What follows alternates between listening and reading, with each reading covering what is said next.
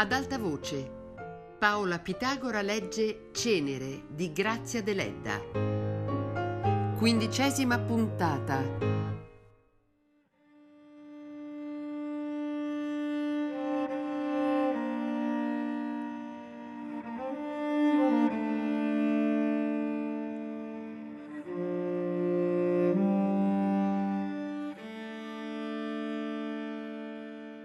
Più vecchio dei due Anania bevette, scosse la mano per accennare calma, calma, poi parlò con voce tranquilla.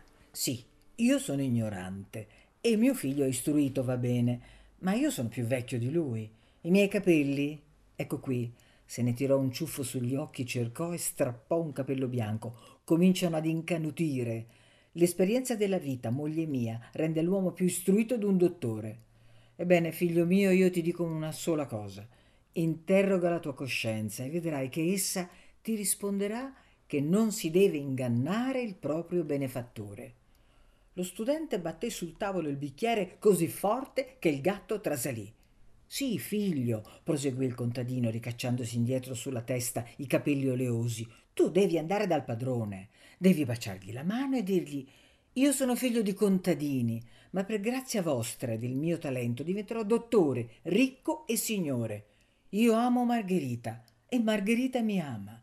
La renderò tanto felice che essa dimenticherà di essersi abbassata a scegliere per sposo il figlio del suo servo. La signoria vostra ci benedica nel nome del Padre, del Figliuolo e dello Spirito Santo. E se invece di benedirlo lo scaccia via come un cane? domandò la vecchia. Va là, femminuccia! Esclamò il contadino, versandosi ancora da bere. Il tuo re Salomone diceva che le donne non sanno quel che dicono. Se io invece parlo, ho già pesato le mie parole, il padrone benedirà. Ma, ma se non è vero niente, proruppe Anania, pieno di gioia. Si alzò, si avvicinò alla porta e si mise a fischiare. Non capiva più nulla, sentiva il cuore battergli forte. Il padrone benedirà. Se il contadino parlava così doveva avere le sue ragioni. Ma perché Margherita non aveva mai accennato alle buone disposizioni di suo padre? E se le ignorava lei, come poteva conoscerle il servo? La vedrò fra poco, pensò Anania. E tutti i suoi dubbi, le ansie, la stanchezza del viaggio, la gioia stessa delle nuove speranze, tutto dileguò davanti al dolce pensiero. La vedrò fra poco. Al lieve tocco della sua mano il portone s'aprì silenziosamente. Bentornato, mormorò la serva, che favoriva la corrispondenza dei due innamorati. Ella verrà subito. Come stai? egli chiese con voce commossa. Ecco, prendi un ricordo che ti ho portato da Roma. Ma che cosa hai fatto? ella disse, prendendo subito l'involtino. Ti disturbi sempre tu. Aspetta. Egli attese, appoggiato al muro ancora tiepido del cortile, sotto il cielo velato della notte silenziosa. Margherita apparve, ma più che vederla, egli la sentì.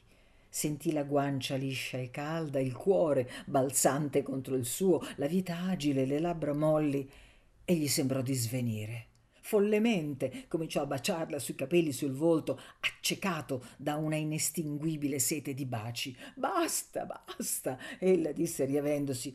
Come stai dunque?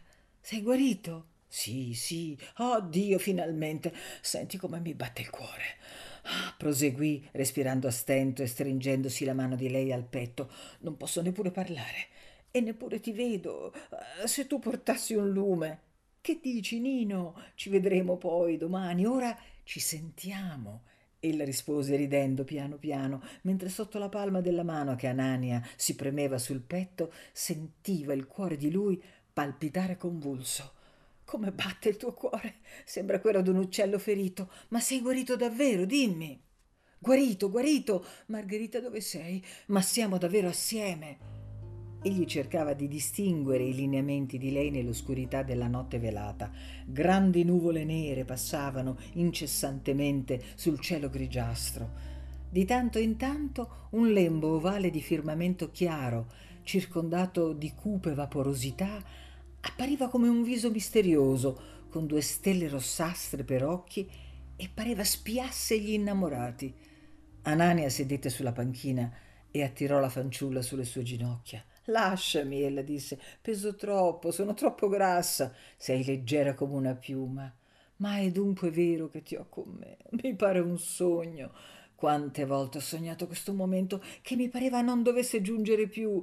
Ed ora eccoci assieme, uniti, uniti. Capisci? Uniti, mi pare di impazzire. Ma sei davvero tu, Margherita? È proprio vero che ti ho qui sul mio cuore? Parla, dimmi qualche cosa, altrimenti mi par di sognare.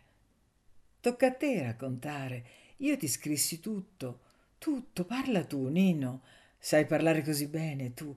Raccontami di Roma. Tu, io non, non so parlare, ella mormorò turbata.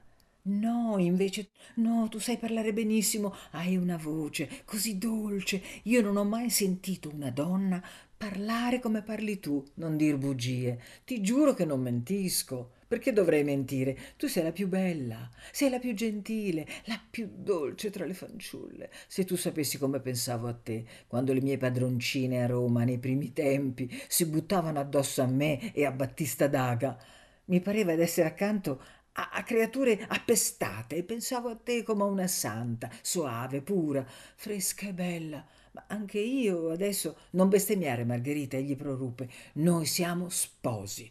Non è dunque vero che siamo sposi? Dimmi di sì, sì, dimmi che mi ami, sì. Non sì soltanto, dimmi così, ti amo, ti amo. Se non ti amassi sarei forse qui alla chiesa poi animandosi, ti amo sicuro. Io non so esprimermi, ma ti amo forse più di quanto mi ami tu. Non è possibile. Ma anche tu mi ami, lo so, egli riprese. Tu che sei bella e ricca, ricca Chissà, e se non lo fossi, sarei più contento. Tacquero seri entrambi, quasi dividendosi, per seguire ciascuno il proprio pensiero. Sai dunque, egli disse a un tratto timidamente, seguendo il filo delle sue idee, mi ha riferito che la tua famiglia sa del nostro amore, è vero? Vero, ella rispose dopo breve esitazione. Cosa mi dici? Tuo padre dunque non sarebbe contento?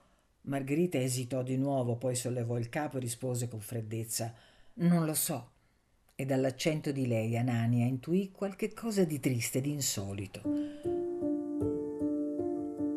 E la sua mente corse a lei, al fantasma, che forse si intrometteva tra lui e la famiglia di Margherita. Senti, disse pensieroso, carezzandole distrattamente le mani, devi rispondermi con franchezza. Che cosa succede? Posso o no aspirare a te? Posso sempre sperare? Tu sai bene quello che io sono, un povero, un beneficato dalla tua famiglia, il figlio d'un tuo servo. Ma che cosa dici? Ella esclamò impaziente più che addolorata. Tuo padre non è affatto un servo e quando lo fosse è un uomo onorato e basta. Un uomo onorato, ripeté fra sé Anania, colpito nell'anima. Oddio, ma lei non è una donna onorata. Margherita, insisté, sforzandosi invano a restar calmo, bisogna che tu mi apra tutta l'anima tua e che mi guidi e mi consigli. Dimmi tu cosa devo fare. Devo aspettare, devo agire. Il mio orgoglio e la mia coscienza mi imporrebbero di presentarmi a tuo padre e dirgli tutto, altrimenti egli può considerarmi come un traditore, un uomo senza onore e senza lealtà. Però io seguirò i tuoi consigli. Tutto, fuorché perderti. Sarebbe la mia morte questa, la mia morte morale. Io sono ambizioso, vedi, e lo dico altamente, perché ove tu non venga a mancarmi, la mia non sarà un'ambizione sterile. Tu sei lo scopo della mia vita. Se tu mi venissi a mancare, io non avrei più forza né volontà di far bene. Se però tu mi dicessi io amo un altro, ebbene io basta. Taci ora, comandò Margherita. Sei tu che bestemmi adesso. Piove?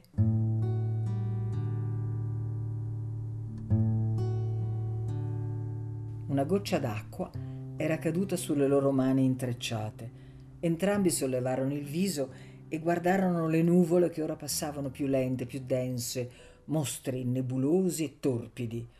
Senti dunque, disse Margherita, parlando un po' distratta e frettolosa, come per paura che la pioggia interrompesse il convegno. Noi non siamo più ricchi come prima. Gli affari di mio padre vanno male. Egli poi ha prestato denari a tutti quelli che glieli hanno chiesti e che, che non glieli restituiranno mai. È troppo buono. La nostra lite col comune di Orlei, quell'eterna lite per le foreste incendiate, va male per noi. Se la perderemo, e purtroppo pare così, io non sarò più ricca. Perché non mi hai scritto mai questo? Perché dovevo scrivertelo? E poi io stessa, fino a pochi giorni fa, ignoravo certe cose.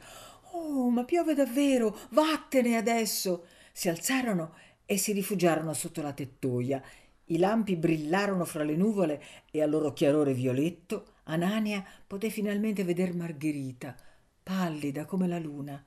Che hai, che hai? chiese stringendola a sé, non aver paura dell'avvenire. Se non sarai più tanto ricca, sarai però felice, non temere. Oh no, tremo perché mia madre, che ha paura dei fulmini, può alzarsi dal letto. Vattene adesso, ella rispose, respingendolo dolcemente. Vattene. Egli dovette ubbidire, ma rimase un bel po' sotto il portone, aspettando che la pioggia cessasse. Impeti di gioia gli illuminavano l'anima a intervalli violentemente, come la luce dei lampi illuminava la notte. Ricordò quel giorno di pioggia a Roma, quando il pensiero della morte gli aveva solcato l'anima come il guizzo di una folgore. Sì, il dolore e la gioia si rassomigliano, tutti e due bruciano ma mentre si dirigeva a casa sua sotto gli ultimi spruzzi di pioggia pensò come sono vile. Mi rallegro della sventura del mio benefattore. Che cosa lurida è il cuore umano.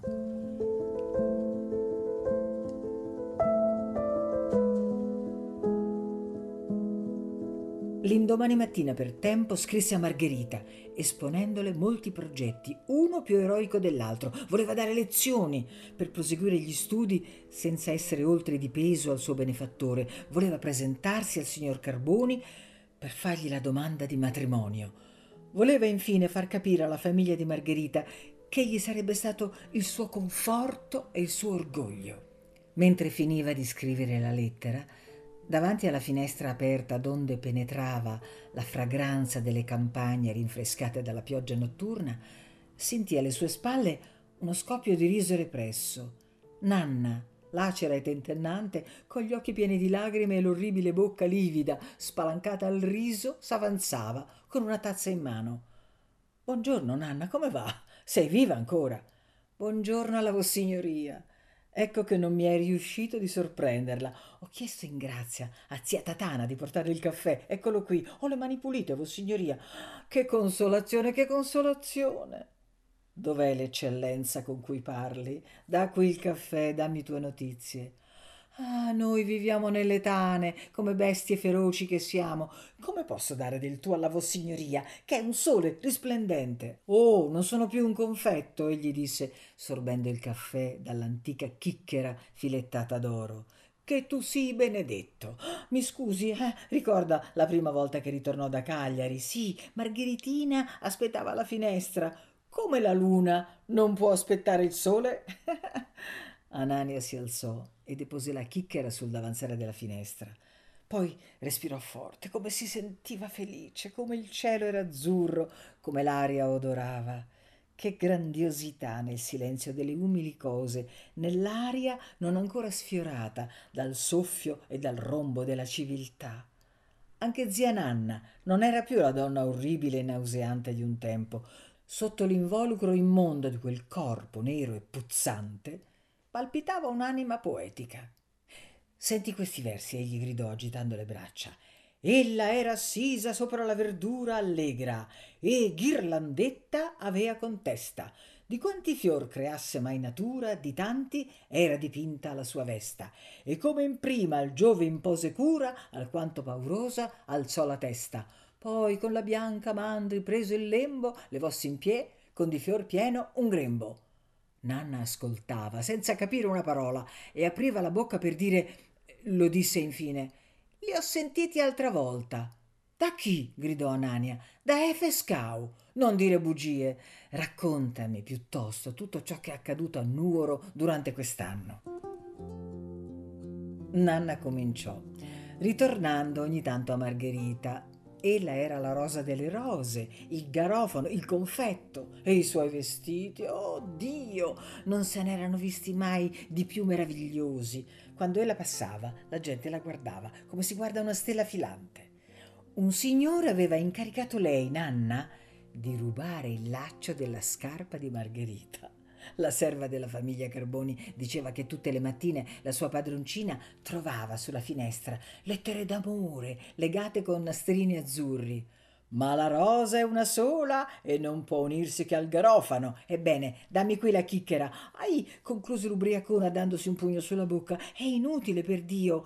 Io ho visto la Vossignoria quando aveva la coda e, e ora non posso abituarmi a darle del lei. Ma quando è che io avevo la coda? gridò Anania minaccioso. La donna scappò tentennando, ridendo, turandosi la bocca, e dal cortile disse rivolta alla finestra di Anania La coda della camicia.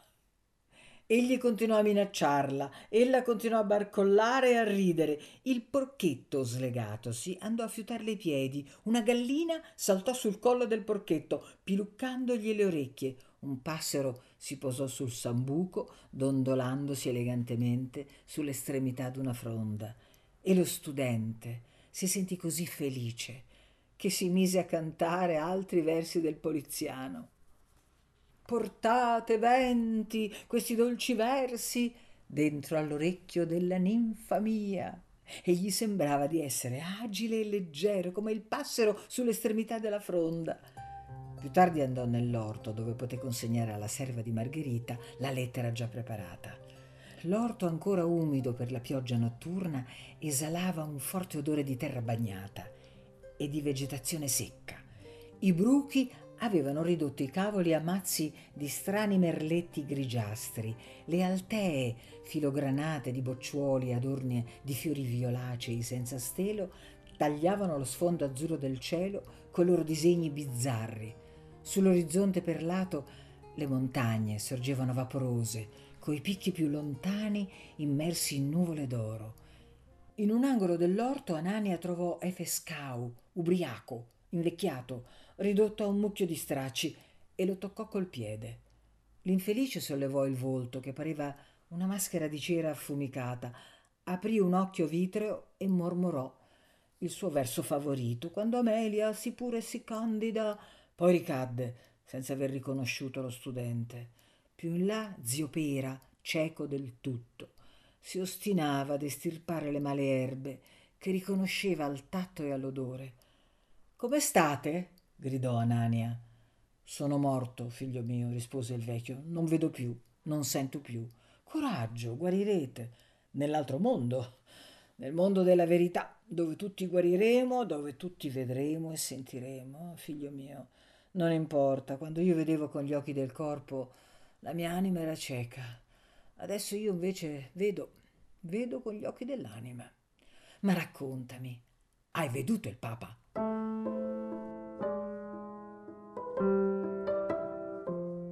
Uscito dall'orto, Anania girovagò per il vicinato. Sì, quel cantuccio di mondo era sempre lo stesso Ancora il pazzo, seduto sulle pietre addossate ai muri cadenti, aspettava il passaggio di Gesù Cristo e la mendicante guardava di sbieco la porta di Rebecca, sul cui limitare la misera creatura tremava di febbre e fasciava le sue piaghe. E maestro Pane, fra le sue ragnatele, segava le tavole e parlava fra sé ad alta voce, e nella bettola la bella Agata civettava coi giovani e coi vecchi, e Antonino e Bustianeddu si ubriacavano e di tanto in tanto scomparivano per qualche mese e ricomparivano con volti un po' sbiancati dal servizio del re, il carcere.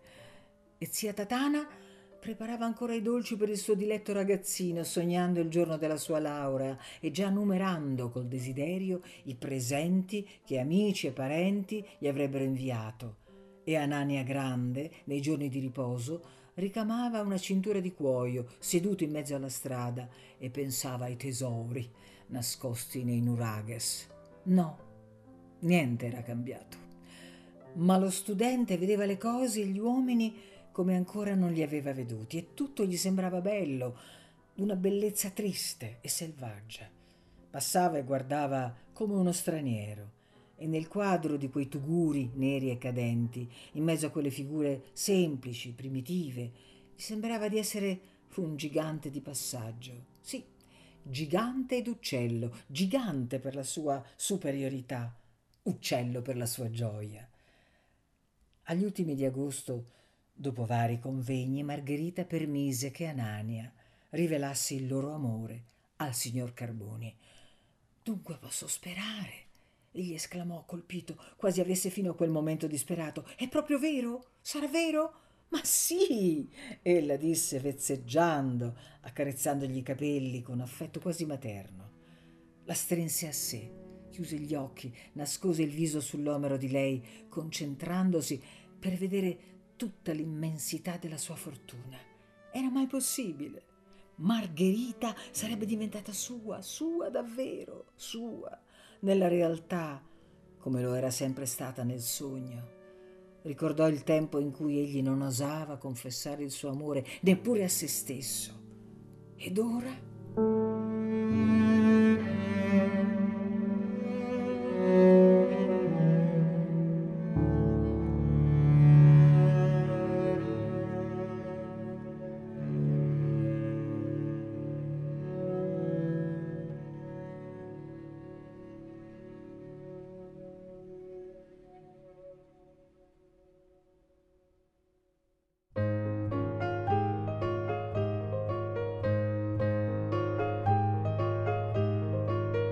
Paola Pitagora ha letto Cenere di Grazia Deledda, a cura di Fabiana Carobolante, con Jacopo De Bertoldi, Luigi Iavarone e Chiara Valerio. Tutte le puntate su Rai Play Radio. Ad alta voce è un programma Rai Radio 3.